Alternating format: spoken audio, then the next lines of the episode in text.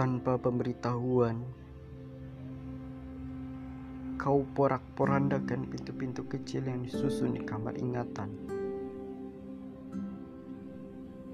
Kau adalah gaduh yang terbang sesukamu dalam kotak tanpa sudut. Kau adalah ricu. Radio tak berfrekuensi yang kerap menari dengan letih. Tanpa pemberitahuan, aku jatuh di palung kekacauanmu.